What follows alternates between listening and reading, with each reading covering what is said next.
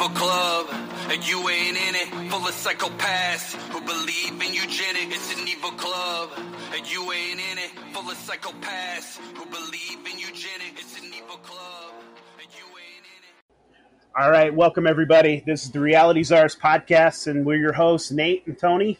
Hello. And we have an awesome guest on today the fucking man, the myth, the legend, Sal the Agorist. What's up, guys? Thanks for the invite. I, I'm, I'm glad, happy to be here. Thank you for coming. Fuck, man. Well, I think everybody knows who you are, but why don't you tell us a little bit about yourself and uh, uh, tell us where we can find you? Yeah, so I'm Sal Mayweather. You guys probably know me from social media as Sal the Agorist. Um, run a couple meme pages on Twitter, another one on Facebook. Uh, Print Guns Not Money. I have uh, a couple companies, 3D Printer Go Brrr, agorathreads.com, where we sell 3D printers and libertarian clothing, apparel, merchandise, stuff like that. And I'm just a general uh, agorist, a promoter of agorism, and a content creator for the agorist community. Fucking A, man. Uh, I'm really excited about 3D printers, so we have some questions about that for sure. nice. Yeah, me too. All right, man. So, where do we jump in? Uh, let's talk about let's talk about agorism, man. Tell me a little bit about your book. Yeah, anti politics um, just came out um, a couple weeks ago now. I want to say something like that. It's doing really well. I'm really excited about it. It's sort of like a, a conglomeration of different um, essays and articles that sort of stress the agorist point of view, the whole idea of uh, counter economics. Really, it's, it's more broad than that. The scope of the book. It's more about um, like anti-political tactics, tactics to achieve liberty that don't focus on political solutions. And sort of the point of the book, the point I'm trying to make is that that, that sort of culminates in Konkinian counter economics, like that flag behind you. Like, yeah that's sort of the culmination of anti-political thought. So that that's sort of the idea behind the book, and it's doing really well. So I'm excited about it. That's fucking badass, man. We've had uh, so if anybody's been on fucking Twitter for the last I don't know what has it been about two months, people have just been going absolutely Oh, nuts. I think maybe it started with. Uh, I, did you hear the episode with Matt Erickson on uh, Pete Quinones' show? No, I did not. I, personally, man, it fucking blew my mind. I actually think the cat's super smart, um, and we we had him on the show. Uh, pretty fascinating dude, but he basically broke my brain, dude. It was basically about like people that were too like stuck with like uh, Ancapistan in their head, you know what I mean, and living like um, I guess living by their principles too much, but not putting enough uh, not putting enough things in action, right?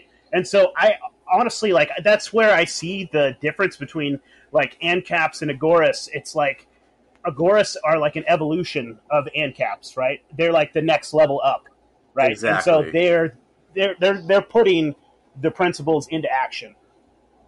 That's that's that's exactly how I see it as well, and I think um, that's how Sam Konkin saw it too. One of the things Sam said, and um, it's an analogy that I've used, and I didn't even know that Sam used it to be honest with you. But it's sort of like um, like the next step in like a scientific theory. Like like we hear about like one scientist being disproven by the next, like Galileo, and like all sorts of like different theories of physics being uprooted and stuff like that.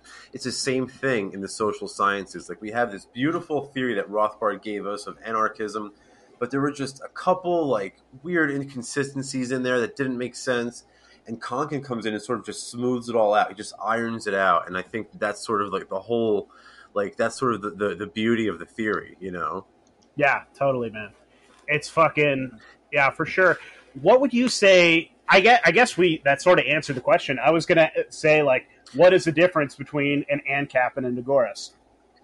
There, there, there, there's more than that too, though. I mean, there's actually a lot. Um, it is sort of like like like a strategy to achieve anarcho-capitalism, right? In a, in a sense, but um, there's there's a, a- a several differences. Number one, we don't believe in political in the political approach. Obviously, we we discussed that, um, and they do, right? Which I think is a logical inconsistency. It's an inconsistency in their theory, right? That we sort of ha- have removed. We've upgraded.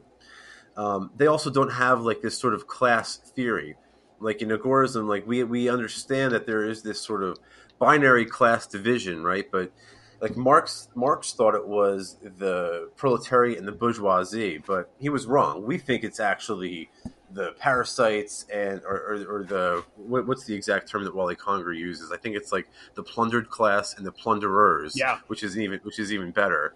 But um, that and um, yeah, I don't know. Like you said, I think the main difference though is that it's sort of an upgrade, right? It's sort of like an improvement to their theory, which I think is, is the main difference. What do you think? Why hasn't this caught on more? a big part of it, I think, is the Libertarian Party, and that's that, that's my honest to god opinion. I think, but um, so let me back up. Let me back up. Konkin died in two thousand and four, so it's we're we're not that we're still super early in the game. Like if you think about it, like Marx died in like how many hundreds of years ago, and look where the Marxists are today, right? They've gotten nowhere. Yeah. Konkin's been dead since 2004. We've got the Bitcoin white paper, with the 3D printed gun. We've got Silk Road. We've got uh, Uber and Lyft disintermediating taxi cartels. We've got uh, Airbnb disintermediating hotel cartels. We're using tokens to disrupt the securities industry. I mean, NFTs, like, we've got everything going on, and Konkin's only been dead for, like, not even, like, it's not even been a full 20 years yet. So we are getting there, I think. It's just a matter of we're super early, number one. And, and there are a lot of obstacles in our path. Like Konkin wrote about um, how the, the, the Libertarian Party was sort of like uh, a counterattack of the state, right? It was sort of like their way of sort of infiltrating the liberty community and sort of trying to regress us. And I think that, that that's true, and I think that it worked really well and continues to work to this day. Like if you think about it, before the Mises Caucus really sprang to life, everybody was in the in the community was like universally dissatisfied with the job of the party, and everybody had lost hope in it. And now, because the Mises Caucus came in and they sort of have this cult of personality and like this, like all these like different things going on, everybody sort of like abandoned their principles and they've gone, they, they've sort of regressed. And I think that's exactly what the state wants. Man, I see. Okay, so my partner here, Tony. Tony is kind of friendly to the LPMC. He kind of and is a little bit of, uh, but, and I have a soft spot in my heart for Dave Smith because he's the guy that red pilled me and brought me over to libertarianism, and but I totally see what the fuck you're saying, and I think it's such a fucking bummer. Like because I, I feel the same way about those guys too though. Yeah. Like I'm on board with you. Like I love those guys. I'm I do podcasts with the LPMC. Um I love Dave Smith. I love all those guys. I just happen to it's just it's just a, a strate- it's just a political disagreement, Totally. you know. And, and and for some reason they I think they have a tendency to like take it personal, you know. And whereas we agorists are like we're just having fun here, you know. Dude, I mean, I think So- that. Oh, sorry. Go ahead, Tony. So, so like just to clarify, like do you see it just as a strategic difference, or do you feel like this um actually just intrinsically like there's something fundamentally wrong they're doing? No, like no. I think I, I no. I think it's a it's a strategic difference. Um, I, I don't agree either with the immigration stuff, but um, you know that that's probably the only political disagreement I have with that with with, with that faction of the community. But yeah, it's just purely strategic. And you know, we I, I'd imagine that you know ninety nine percent of issues of Agorist and LPMC members are going to agree on. It's just you know a matter of how do we how do we get there. Okay. you know, you were one of the reasons why it fucking blew up too, uh, because I because like what you said, they're taking themselves too seriously. Like I saw that fucking meme you posted about nice gay pride shirt with the fucking PMC dude. Holy They didn't like that. shit! No, they didn't like that. that was dude. I pissed myself laughing when I saw that shit, and They, they they can't take a joke. They don't like that. They, they did not appreciate that. uh, I thought it was good. I, I spent a lot of time changing Jim Bob's meme on Photoshop and fixing his shirt around, and they didn't appreciate it. The real one that they didn't like, the one that got me blocked, was when I said that it's a glorified circle jerk where real libertarians dunk on fake libertarians and celebrate meaningless small victories. Which I think is true, Yeah. but they that was the sort of the straw that broke the camel's back, and they blocked me on, on social media. man so. i think that's the biggest bitch move like i'm still like i'm still part of all those groups like or you know i'm friends with them and i'm in the groups on facebook and all that shit but it's like to block you is the biggest bitch move in the world especially when they're complaining. And this was like, like think about like a month or two ago when everybody was complaining about big tech censoring all these libertarians, and then here, here's the LPMC censoring libertarians, and it's like, well, this is the whole problem with political parties is that we just sort of revert back into the state, back into the enemy. So it's just sort of like it's, it's very ironic, you know. Yeah, that's not good.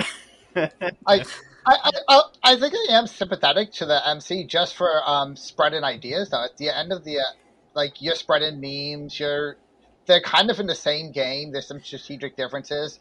I think there is a limitation that's in there, but I don't, I don't, I don't, I don't disagree. I think that I think that um, you know, no one, and I don't think any agorist thinks that uh, you know politics is is is you know always going to be pointless. I would say that it, it is possible for politics to even be a net positive but the, the likelihood of that being the case is so minuscule that it's really hard to justify the expense of resources that a political campaign requires. Mm-hmm. The other thing too is that I think you know it's important to bear in mind and like I've I've sort of worn this example out on social media but like it's almost like um, you know, advocating for liberty from a political party is sort of like advocating for chastity from a whorehouse, right? The example that I give in anti-politics is sort of like advocating yeah. for cardiovascular health from the inside of a McDonald's. You know what I mean? So, really, any any message that um, is conveyed through a political party must necessarily be received through the lens of political authority, through like a lens of political authority. So it's like really at the end of the day, what message could the audience be receiving? You know what I mean? Hey, look, just just another guy after my taxes, right? That that, that that's that's what uh, Sam said when he was asked about the party. Like just another guy after my taxes, just another one, you know. So, so what I find fascinating is, uh, so I was talking to Matt Erickson, and in our conversation, he was talking about like best case scenario. All the LPMC is going to do is going to make libertarians look like the Proud Boys. Like whatever we do, like let's say that Dave gets out there starts dropping some fucking truth bombs. Like the media is, there's no way they're going to take him seriously or let him have a fair shake. They're going to paint us all as fucking white supremacists because I mean, libertarians. Let's face it, we're that's ninety eight percent fucking white men. That's just true, and they're just going to make us look like fucking assholes. And so Dude, it's going to is... defeat us. It's going to be a fucking thorn yeah. in our side. For sure, and that's actually there's a there's a chapter in anti politics by Murray Rothbard, where he, he says exactly that. And now Murray's making the case, he's making the, um, obviously he's not making the Agorist case, he's making the paleo libertarian case. This is later Rothbard, or, or actually, this isn't later Rothbard. This is sort of like a paleo libertarian streak in like the 70s that he was on. But he, he essentially says that. He says, why hasn't the Socialist Party gotten anywhere? And they, they've said that they're only out for educational purposes since you know for a hundred years before Rothbard wrote this article. He's like, how come they haven't achieved this goal yet? The reason why is because these third parties are painted as kooks yeah. and, and wackos, and and it's done on purpose. And uh, that's that's always going to be the case with these with these third parties. So it's like, you know, I, I'm not sure what educational impact they can have. You know, Dave Smith is most effective through his comedic platform, yeah. not through his political platform, right? He doesn't need to run for office to get on Kennedy or to get ha- have like a huge podcast. He already has those things, right? So why why what's the point of of, of you know also uh, you know searching out for this political platform that sort of undermines your message from the start? It doesn't really make much sense to me. I agree, man, because I think with like the ambiguity of him he's able he's able to drop harder bombs. Like people like who is this guy? And then he just fucking drops some shit and shakes some shit. But if he is like, here's the LP uh, presidential nominee. Everyone's gonna be like, right, exactly, and fuck libertarians, you know. Exactly. Yeah. That's that's and that's exactly the point Sam was making. Right, just another guy after my tax. Right, it's just another suit. You know what I mean? Like, when he's when he's doing a stand up in like Libertas, which is brilliant, or like Legion mm-hmm. of Skanks, or Part of the Problem, like he can say whatever he wants, and no one is gonna like complain. No one's gonna say shit to him. But that's why you know the other thing too is you, will never have a libertarian candidate or any third party candidate um, on the debate stage, right? Because they won't allow it. right? The, the FEC, the Federal Election Commission, won't allow. It. We know they won't allow it because when Ron Paul met those standards uh, as as a Republican, right? Even in the duopoly, what did they do? They just changed the requirements Yeah. and made the raised the bar a little bit more.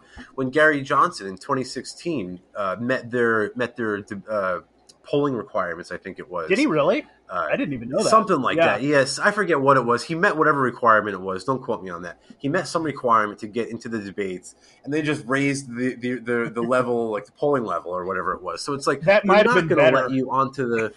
Yeah, right. Yeah, I know. he I was such a Well- terrible spokesman, dude. I mean, Well, I like Gary thing. It's like- Johnson. He's like a nice, goofy, fucking stoned uncle of yours or something, but like he was a terrible fucking. But that's that's that's part of the problem. No pun Yeah. intended. with um with with using these parties is that you're always somebody's. There's always going to be a disagreement between two individuals, right? Like. I'm sure we all have dis- political disagreements with our own parents, right? So, I mean, the fact that you're not going to, the LP is going to put forth a presidential candidate that we're going to agree 100% of the time with is not, it's not possible. It's not going to happen. Only agorism allows you to make a decision 100% of the time, right? So, like, maybe Gary Johnson, you didn't agree with him about forcing people to bake cakes, but you had to swallow that pill for the party. Yeah. Maybe you don't agree with Dave Smith on immigration, but you have to swallow that pill for the party. With agorism, there's none of that. You don't have to swallow a pill. If it's not palatable for you, you don't engage in that transaction. Dude, and it's I- true individualism. Oh, sorry, go ahead. Yeah, well, yeah, I agree with that, but I do want to play devil's advocate here. and yeah, yeah. I'm like more and more normie people are sending me videos from like Odysee, Rokfin. I feel like there's such a collapse of narrative right now, and getting on these platforms is going to give people just a different way of looking at things because a lot of people are just lost right now. And I feel like we want to create more agorists. Like if you're an agorist of any kind, you want other agorists. That's just it makes your life easier. Absolutely. So Absolutely. I'm, I'm of two minds of this. Where I'm like, yeah, I think what you're saying is absolutely right, especially philosophically. But I can also see the argument for being like, okay, like there's a bunch of people here watching Fox News or whatever who are not going to get this information any other way. They're not going to know what an agorist is. Yeah, no, I'm, I'm I'm totally on board with that. And like I said, I'm not. I, I don't. I don't think you know. Ron Paul sort of proves that you know you can use a political platform to create more libertarians, right? That's fine. That's wonderful. But what you can't do is use a political platform to create more liberty, and that's what agorism is about, right? We're more focused on creating liberty rather than creating libertarians. It's wonderful.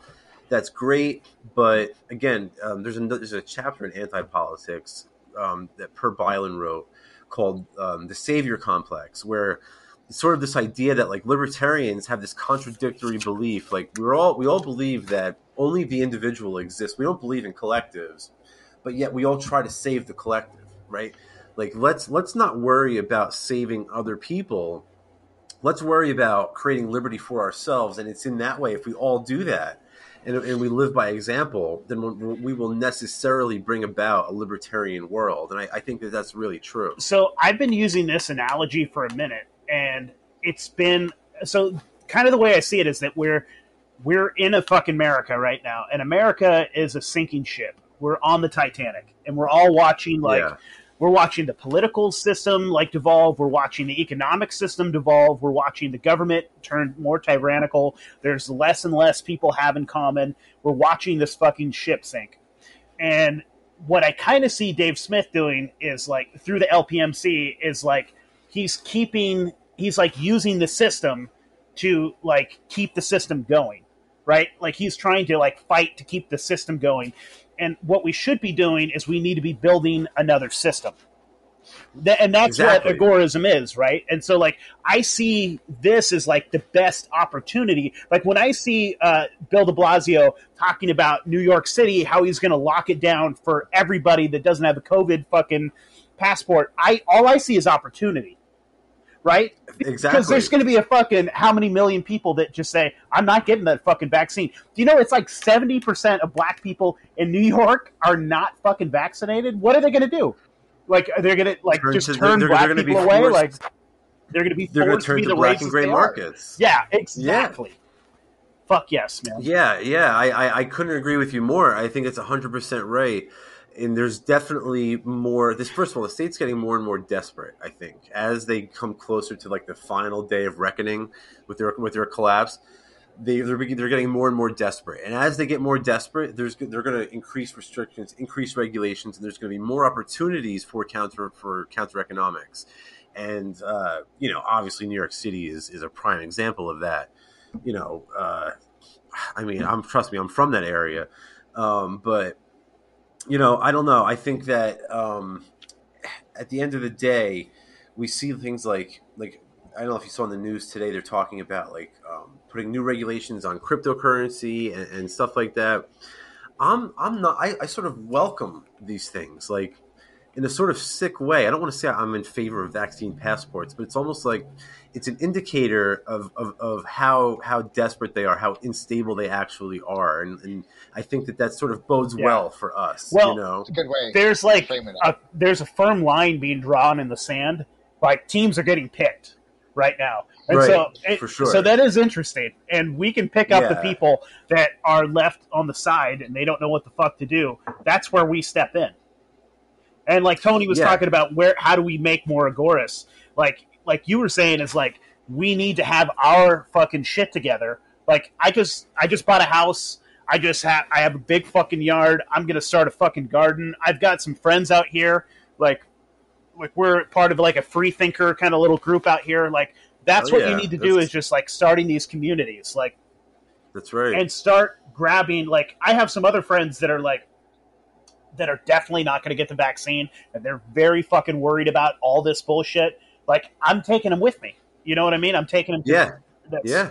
And you have to lead by example, right? Yeah. That's the only way to do it. If you show people that you have the tools to live free and how to use them, they're going to say to themselves pretty soon, why the hell am I debating this? Why am I going door to door trying to convince people to end the Federal Reserve when I can just be my own bank today? Why am I trying to convince people not to add pesticides to my food or whatever it is? Grow my own fucking my own... food.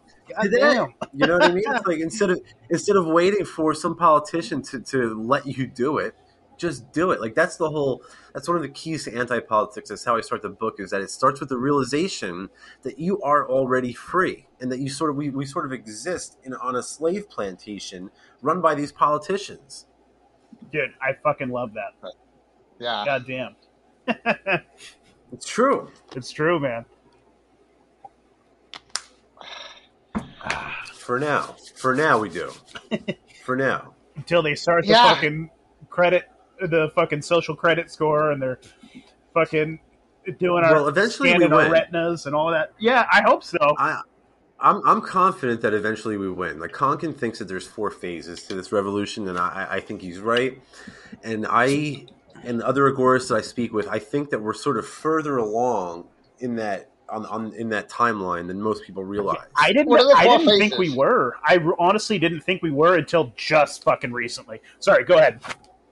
So, so, so there are four phases, right? Just answer your question, Tony. So there's phase one, which is just complete statism and, and no agorism, and phase four, which is, you know, the agora, a, a completely free society, and then there's two intermediary stages in there. But one of the things I think is interesting that Konkin writes is that we'll know that we're in stage three when we start to see private infrastructure competing with state infrastructure and uh, I've got a couple articles on the New Libertarian about this called like technological agorism. People should check out. But like, we're starting, I think we're starting to see that. Right? We're starting to see private infrastructure replace state infrastructure. For example, look at the, SpaceX replacing NASA. Right. The, um, there's a great book by Brad Smith, the old CEO of Microsoft, where he talks about how Microsoft is um, providing like free broadband access into like very rural parts of the country which was like if you think back to like the FDR days of like the the rural ele- electrification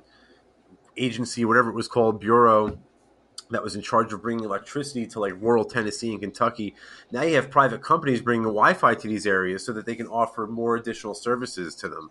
So I think like we're starting to see that. Like we see like the growth of arbitration and mediation services and the declining popularity of state legal services and courts and stuff like that because they're costly and inefficient. So I think that we're in phase three of this. I think that the state is much more unstable than they seem, and I think that a lot of the, the actions that they're taking today sort of uh, uh, sh- show that. Yeah, I would like to see a lot more private arbitration. I feel like that would really help Yeah, people stop businesses because it's not it's not practical to have um, lawyers. No, and we'll we'll we'll look at, at how inefficient it actually is, right? I mean, the proof is in the pudding. Like, l- look at the like. There's no shortage of cases of injustices in the U.S. court system. Just spend a day in traffic court, right? So it's like the most inefficient way to mediate a, a dispute is to use the state. These people aren't capable of writing a budget. Why would you want them to mediate like an expensive dispute that you're involved in? You know what I mean? So I'm kind of uh, like, where do you think the state gets their power from? Like, like how? Like, if they're just this parasitic entity, like, just any theories on like why they have the power that they do? Uh, Well, I mean, I mean, where they come from and why they have the power they do are two different questions. I think a lot of it obviously is based on coercion, right? Like if you don't do what they say, they will send men with guns to your house, and if you resist the kidnapping that they're that you're just going to take place, then you'll be you'll be shot on sight, and that's that's that's how it works. I think like how they came to be though is, is a really interesting question, and there's a great book by James Scott called Against the Grain where he like super interesting stuff. He goes through all like the anthropological theories, but like a lot of it has to do with, with like early human civilization was based on grain societies, so it was very easy for like these like warlords, these gangsters to app- apportion taxes.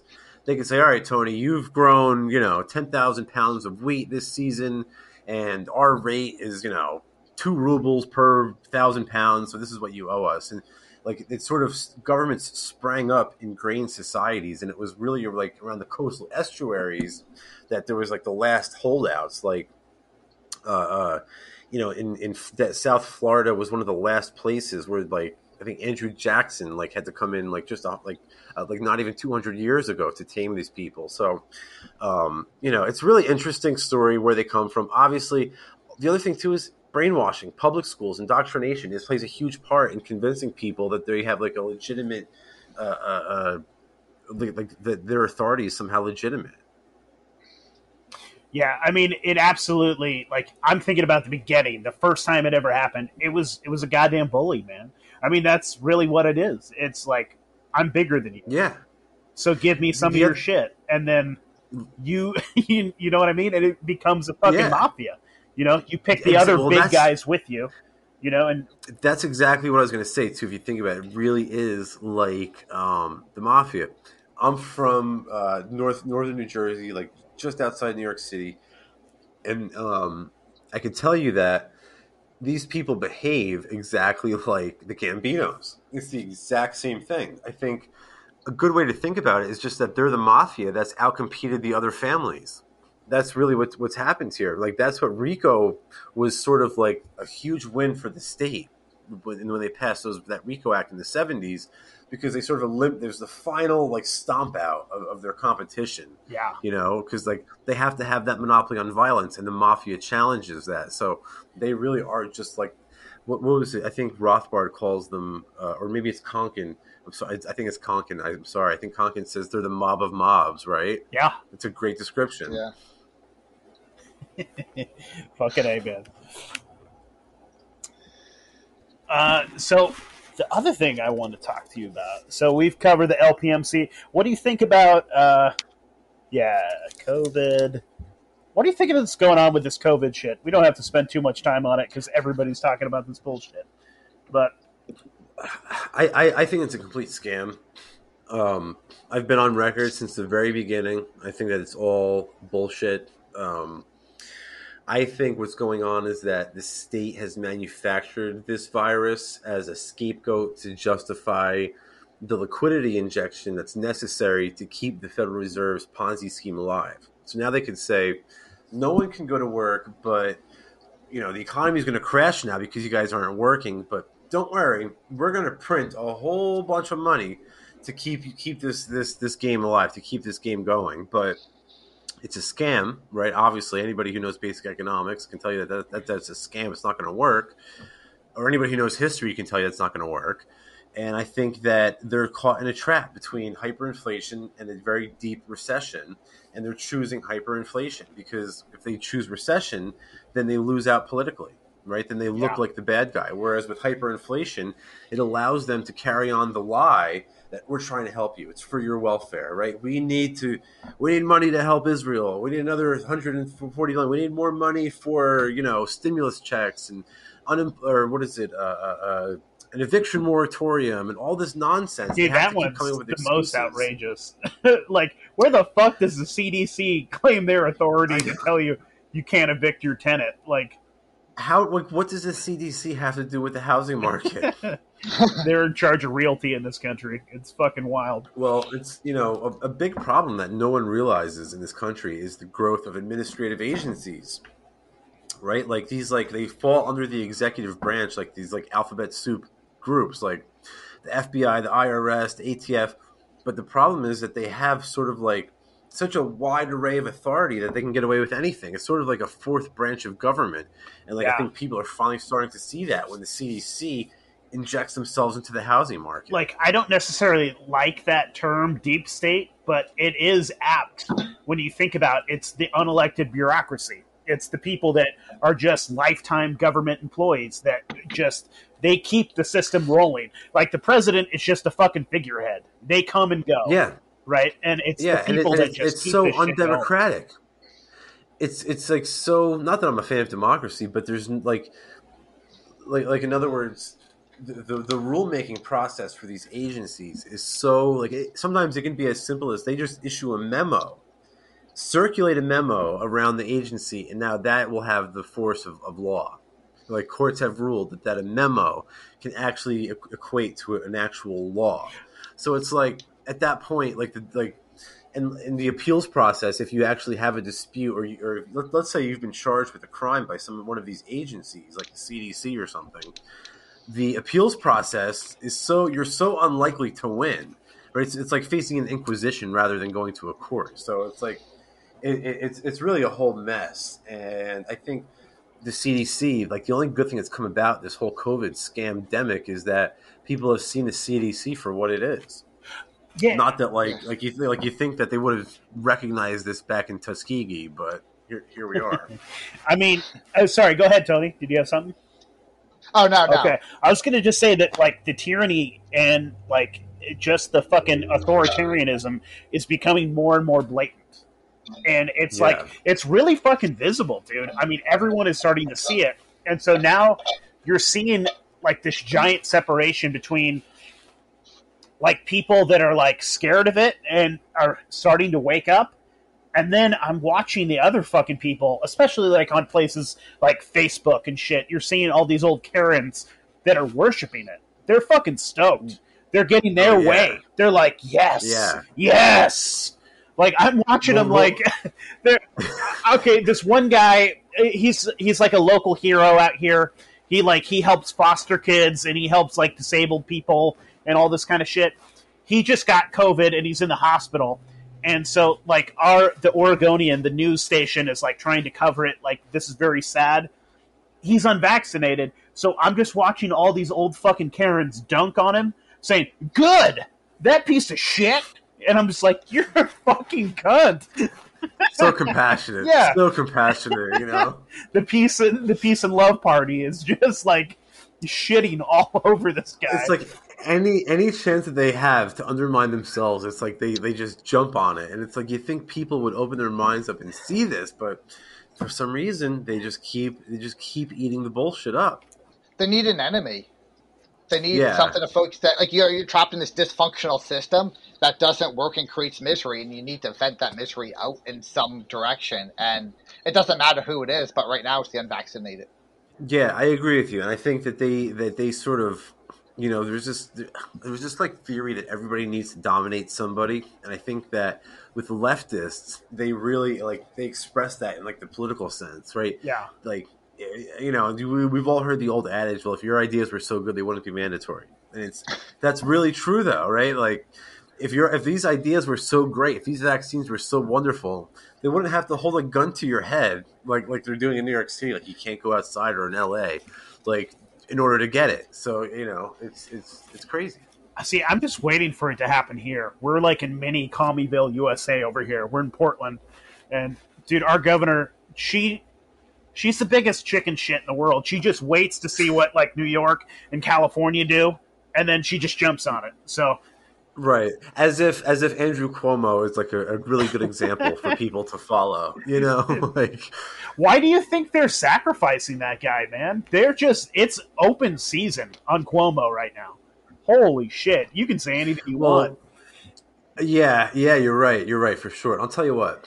Coming from that area of the world, that part of the world, it's no secret to anybody from that world that Cuomo is trash. He's the lowest of the low that a politician can get, and that that really says a lot because politicians by nature are are trash. But yeah, man, it does seem to be open season on this guy. I think he's sort of, you know, the media they don't care about genociding the elderly, but they draw the line at at sexual assault, right? You know what I mean? So I don't know. It's it is what it is. I'm just happy to see him go. I'm concerned about who they're going to put in next because it probably will be even more of, of a communist than Cuomo.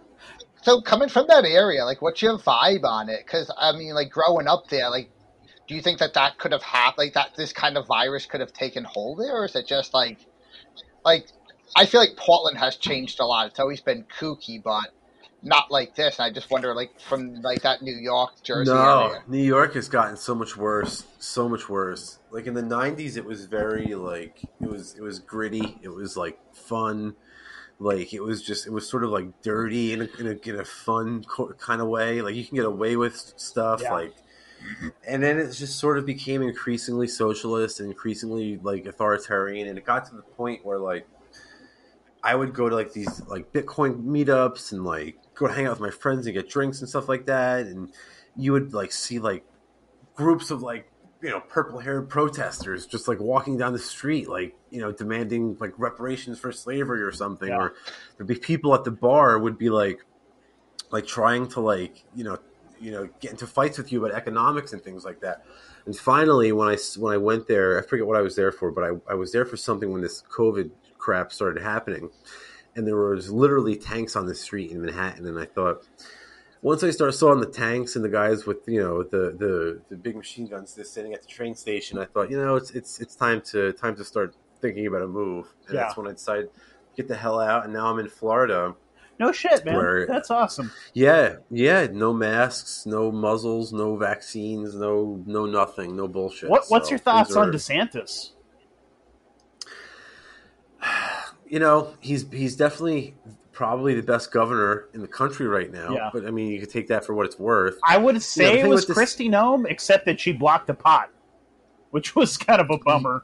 Well, he's not he's not necessarily DeSantis is, is sort of a cop sucker. Yeah, yeah, yeah. He's um like like you can't like if you if you even like look at a cop wrong here, like they can basically shoot you. Like they have the right to like Yeah. shoot and kill you here. And like, you know, they don't like there's no suing the cops here. Like the cops have ultimate authority. People here worship the police. It's really bad. But other than that, he's great on COVID. So he's great. He's good on guns. He's good on taxes. So, you know, you you, you, you take the. Here's the thing. I'm not going to listen to them anyway. So I don't really give a shit what laws these people pass. I pass. love it. You know what I mean? Yeah. They can pass all the laws they want. and don't, it doesn't really affect me. Yeah, that's What's the fucking weird. Bitcoin community down there? Like, I don't know where you are in Florida, but I guess like I've been hearing all this Miami shit going down, and is that yeah. like just So Nick Spanos, who's from New York, um, long history of the in the crypto community up in New York City. He started. Um, he had the New York um, Bitcoin Center, the, just the Bitcoin Center in New York City, and now he started another location in Miami with uh, Erica Gemma, who's um, fellow agorist, and she is the CEO at the Miami Bitcoin Center. They have all kinds of cool events. They have lobbied um, the mayor to get like all sorts of cool, like you can pay like parking meters and like uh, and like your your taxes in Bitcoin for what that's worth, good or bad. So like Miami is sort of like a very crypto friendly um, city. I'm here in Tampa. I'm in St. Pete. I'm like right across the, the bridge from Tampa. It's not as um, vivid or it's not as like like lively as the Miami crypto community, but there is still a crypto community here. My myself and some other Gores have been talking about like putting together some meetups and things like that. So we're gonna we're gonna work on it. But um, in Miami, it's the place to be. They also have the, the Miami Bitcoin conference every year, which is huge. Which I, I usually go to that. Uh, that's where they announced Ethereum. It's like that, that's really the premier Bitcoin event of the year. Um, they didn't have it this year though because of the scamdemic, but um, yeah, it's it's it's definitely one of the better places in the country to be for for crypto. That's awesome. So yeah.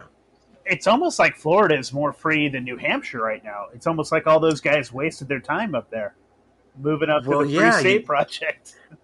You know, like here's the thing. I love New Hampshire. I, if, you know, when I when I decided to leave, it was like Florida or New Hampshire. Yeah. Like I had to make a make a choice, and I had I have some friends here, I had some family here, so I was like, the weather's nicer. So I, I ended up going with Florida, but I could have just as easily seen myself in New Hampshire. It's beautiful up there. I love it. And when I go to Pork Fest, like I, I feel like I'm at home. You know. See, I like the forest, and so I kind of like if I ever saw myself moving, I, I really thought about New Hampshire, but I don't do well with winter. I'm fucking scared of their Yeah. winters, man. Yeah, same, same, dude. I've seen pictures from those free staters where like they open their door and they will literally carve out like a box in the snow to make like a refrigerator. and like the front doors in New Hampshire open inwards; they don't open outwards. Like they open inwards for a reason. Like Yeah. you know, if I, I think if I could do it, if I, if I, you know, if I, if money was was no option, what I would do is I would do the whole snowbird thing, you know, and like New Hampshire, have a little like cabin in the woods in New Hampshire, and like a little condo on the beach in Florida. But Yeah, one day, you know, one day, yeah. Someday. a lot more agores than before then. a lot more cryptocurrency trades. Tony, what's it like where you're moving? Uh, Tony is actually moving to like Rhode Island, right?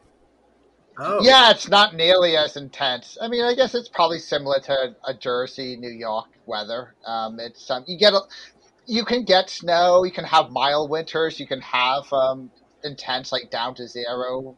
It just depends on Oh, the yeah. year. Oh yeah, it gets. especially you you you have the um the, the wind up there because you're you're right on the water in Rhode Island, so Yeah. you're you're gonna have to deal with the wind too.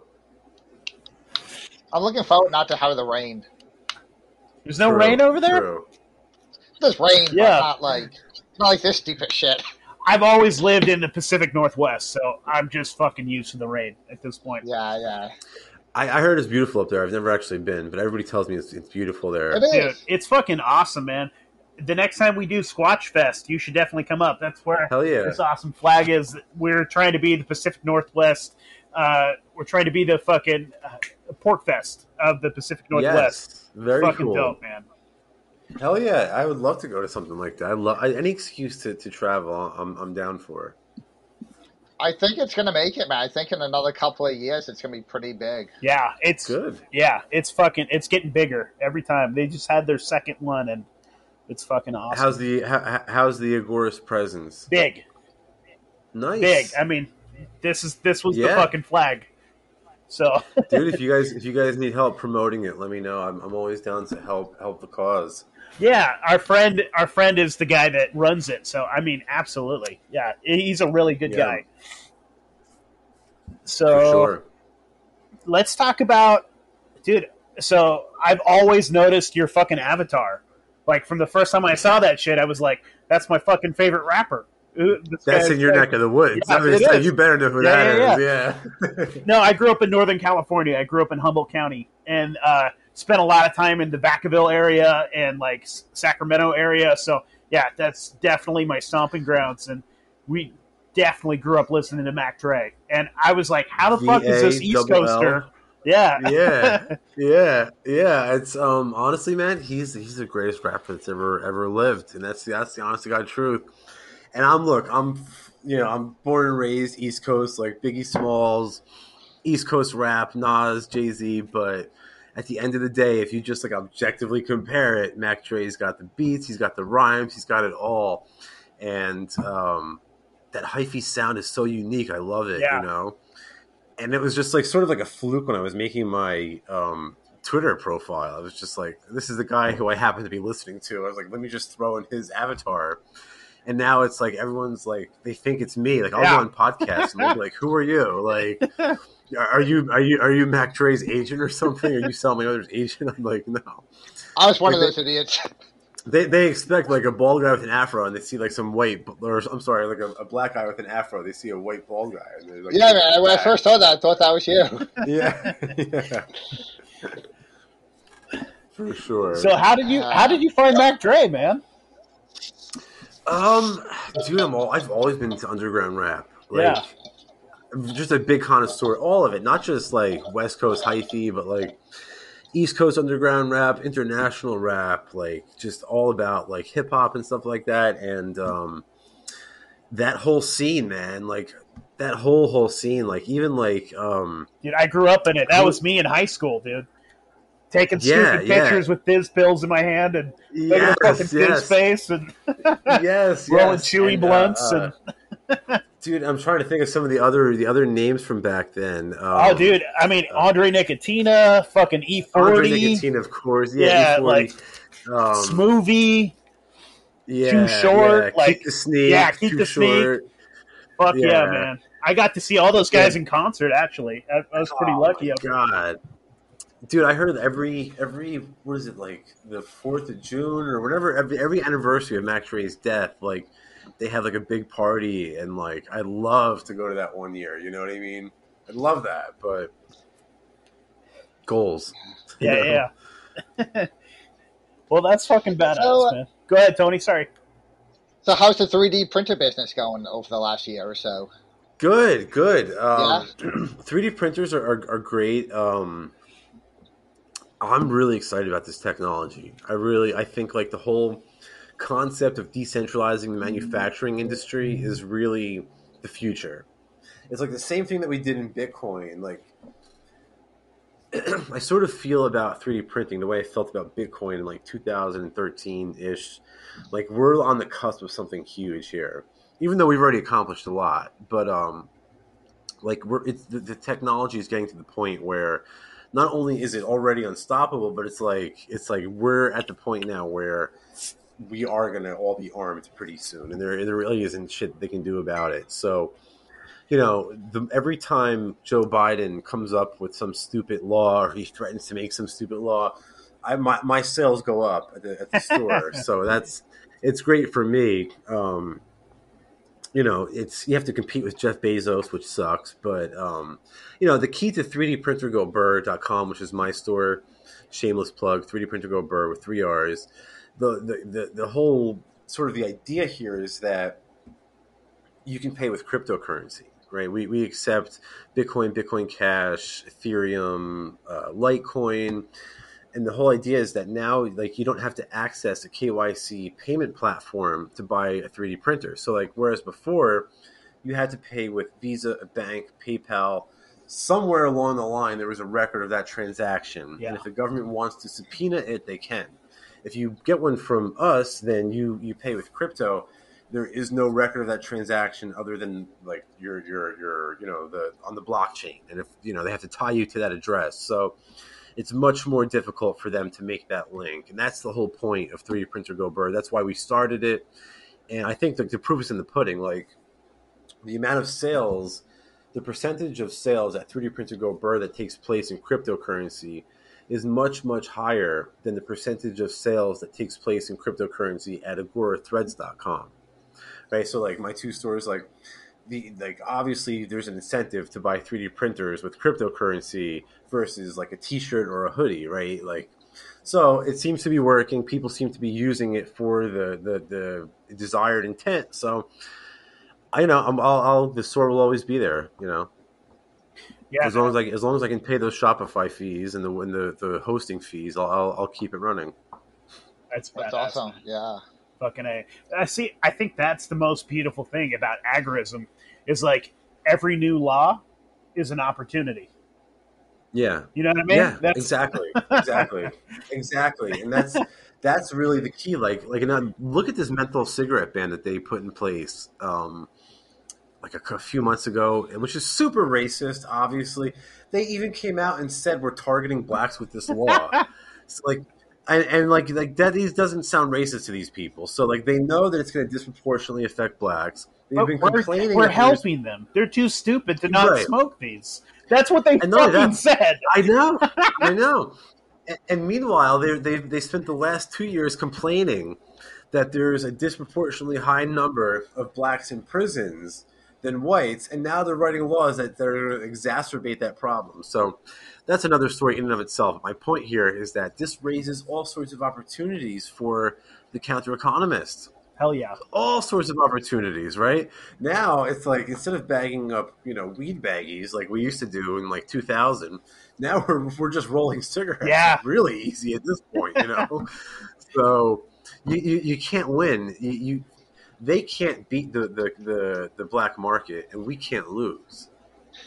So what are some like like do you see just any like major opportunities right now that like you just like if you want to throw something out there in the universe being like here's what we should be like you know Yeah, someone yeah, needs an idea do you see anything that's just like glaring at you yeah. I do. Um, I'm, I'm really excited right now about tokenizing securities and assets. I think that people are sleeping on how huge that actually is. Like if you think about it right now, if you want if you want to if you're a small business owner and your business is growing, you want to have more capital to grow, to hire more employees, to buy more overhead, to get a new store, whatever the case may be, you one way to do that is to offer shares on a publicly traded exchange. In order to do that, you have to go through a FINRA broker, a, broker that's registered with FINRA that has to comply with the SEC's rules, regulations. It's a lengthy process, it's an expensive process. But the, the point here is that FINRA, you have to use a FINRA, a FINRA broker, and they, that's essentially a cartel of brokers. So if you want to broker securities in this country, you have to be approved by FINRA, and that limits the supply, drives up the cost. What we're doing on the blockchain is we're issuing tokens on chain, and then we're going to trade these tokens in a decentralized, in a permissionless fashion on decentralized exchanges. So now imagine a world instead of what we have today where, okay, you have that business that's growing. Now what you do is you issue tokens on chain, right? And you sell them on in a decentralized exchange, like I said, in a permissionless fashion to whoever you want. Well, what does FINRA do? All of a sudden, the FINRA cartel is broken now, right? We know we know from Rothbard the whole concept of compulsory cartelization. A cartel can't last in a free market, and they get busted by these free marketeers. And that's exactly what we're doing. We're undermining this this broker of cartels, and that is going to be huge because what it's going to do is it's going to unleash a wave of capital and innovation like we've never seen before. And I really think that we're sort of at the precipice of this Tokambrian explosion where we're going to see tokens pop up in everything. Like right now, we just see like uh, NFTs, tokenized art, tokenized albums, things like that. Pretty soon, this podcast will be tokenized, right? Like this microphone is going to be tokenized. The chairs that we're sitting on are going to be tokenized. The cars that we're driving are going to be tokenized. And people don't realize that yet. And, and that's going to be absolutely huge. But from a counter economic perspective, like the tokenization of securities and assets is going to get rid of the SEC and FINRA. Also, tokenizing on like content on social media, right? Look what Minds is doing with tokens. Like now, you get paid based on the popularity of your content, not Mark Zuckerberg, not Jack, right? And then, like the third way that agorists are going to use tokens to create a more free society is like, look at um, like medical tokens and like the way that we're using tokens to like to uh, uh, encrypt and, and encrypt data and stuff like that. So now you know where again where Zuckerberg and Jack are being paid off of your data, right? What's happening now is like there's companies like Doke.com, for example, where you can take your healthcare data and if you want, you can offer it to them. They anonymize it and make it available to medical researchers, universities, institutions. But as a reward for using your data, right, you what you get is like Doke tokens. When these tokens can be uh, exchanged for real medical services like telecommunications, uh, tel- telemedicine. I'm sorry, telemedicine appointments with real doctors in the world or um, you know all sorts of different things. So we're privatizing social media, we're privatizing the securities industry, we're privatizing data. We're going to get rid of big tech. Like people ask me, what's the Agora solution to big tech? And I say tokenization. So sort of, I know I'm sort of rambling here, but just a long answer to your question is that I'm really excited about tokenization and like all the sort of different things that that's going to bring about.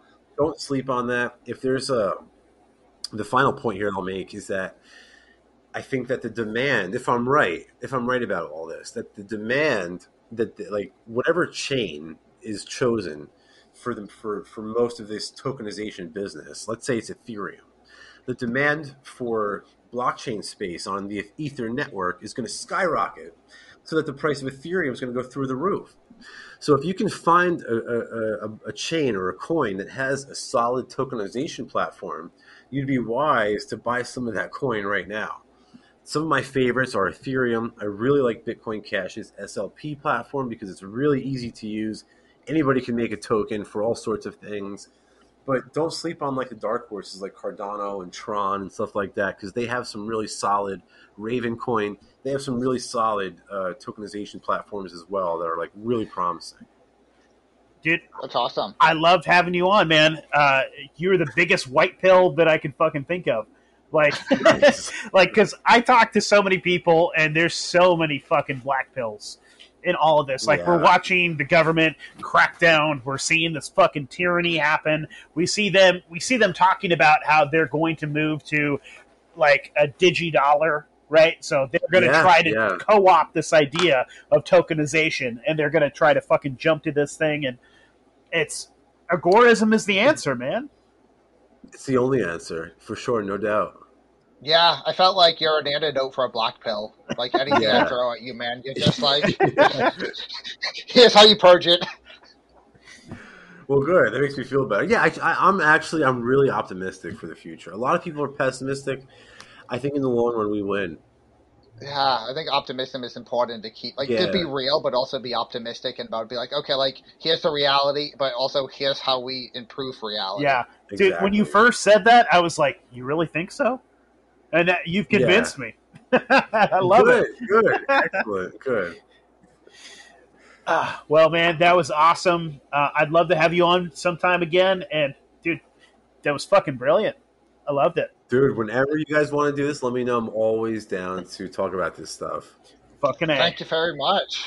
Thank yeah, you, Sal. Thank you guys. All right.